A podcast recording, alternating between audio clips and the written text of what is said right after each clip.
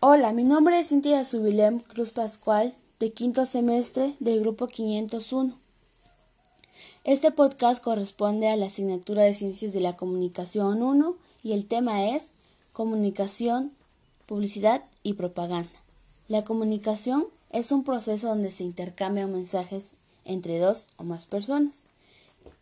La comunicación la podemos clasificar de diferentes maneras. Una de ellas puede ser la comunicación verbal y no verbal.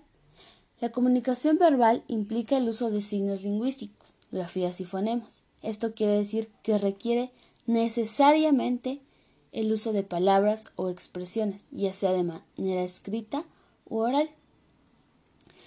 En comunicación verbal oral puede ser una llamada telefónica, una conversación persona a persona, una nota de voz, un grito o un silbido.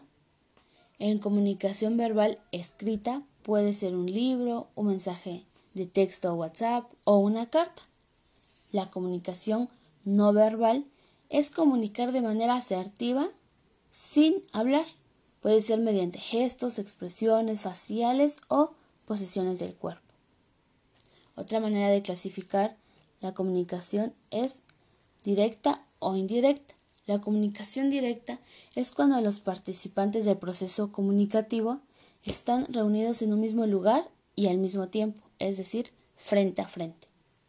La comunicación indirecta es donde la comunicación se basa en un medio para transmitir su mensaje. Este medio puede ser la televisión, la radio o un periódico.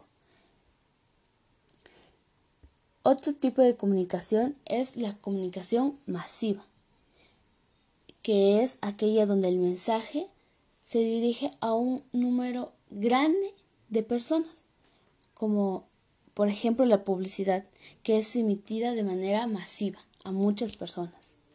La publicidad es una forma de comunicación que tiene como objetivo divulgar un producto.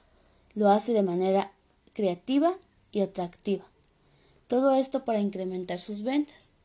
La propaganda es otra forma de comunicación que generalmente se presenta en forma de discurso y, tiene como objetivo influir en los pensamientos y actitudes de su audiencia. Por ejemplo, los discursos políticos. Las diferencias entre propaganda y publicidad es que la publicidad promueve servicios y productos y se basa en la economía, es decir, que quiere que sus ventas incrementen obtener ganancias.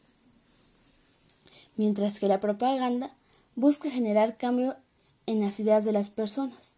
Intenta que hagamos conciencia sobre un tema. Por ejemplo, la propaganda religiosa. Los testigos de Jehová son un ejemplo muy claro, porque mediante su discurso, es la mm, predicación, nos alientan a ser mejores personas, es decir, cambian nuestra manera de pensar para que queramos ser mejores personas o queramos unirnos a su religión. Es de esta manera como termino el podcast. Muchas gracias por su atención.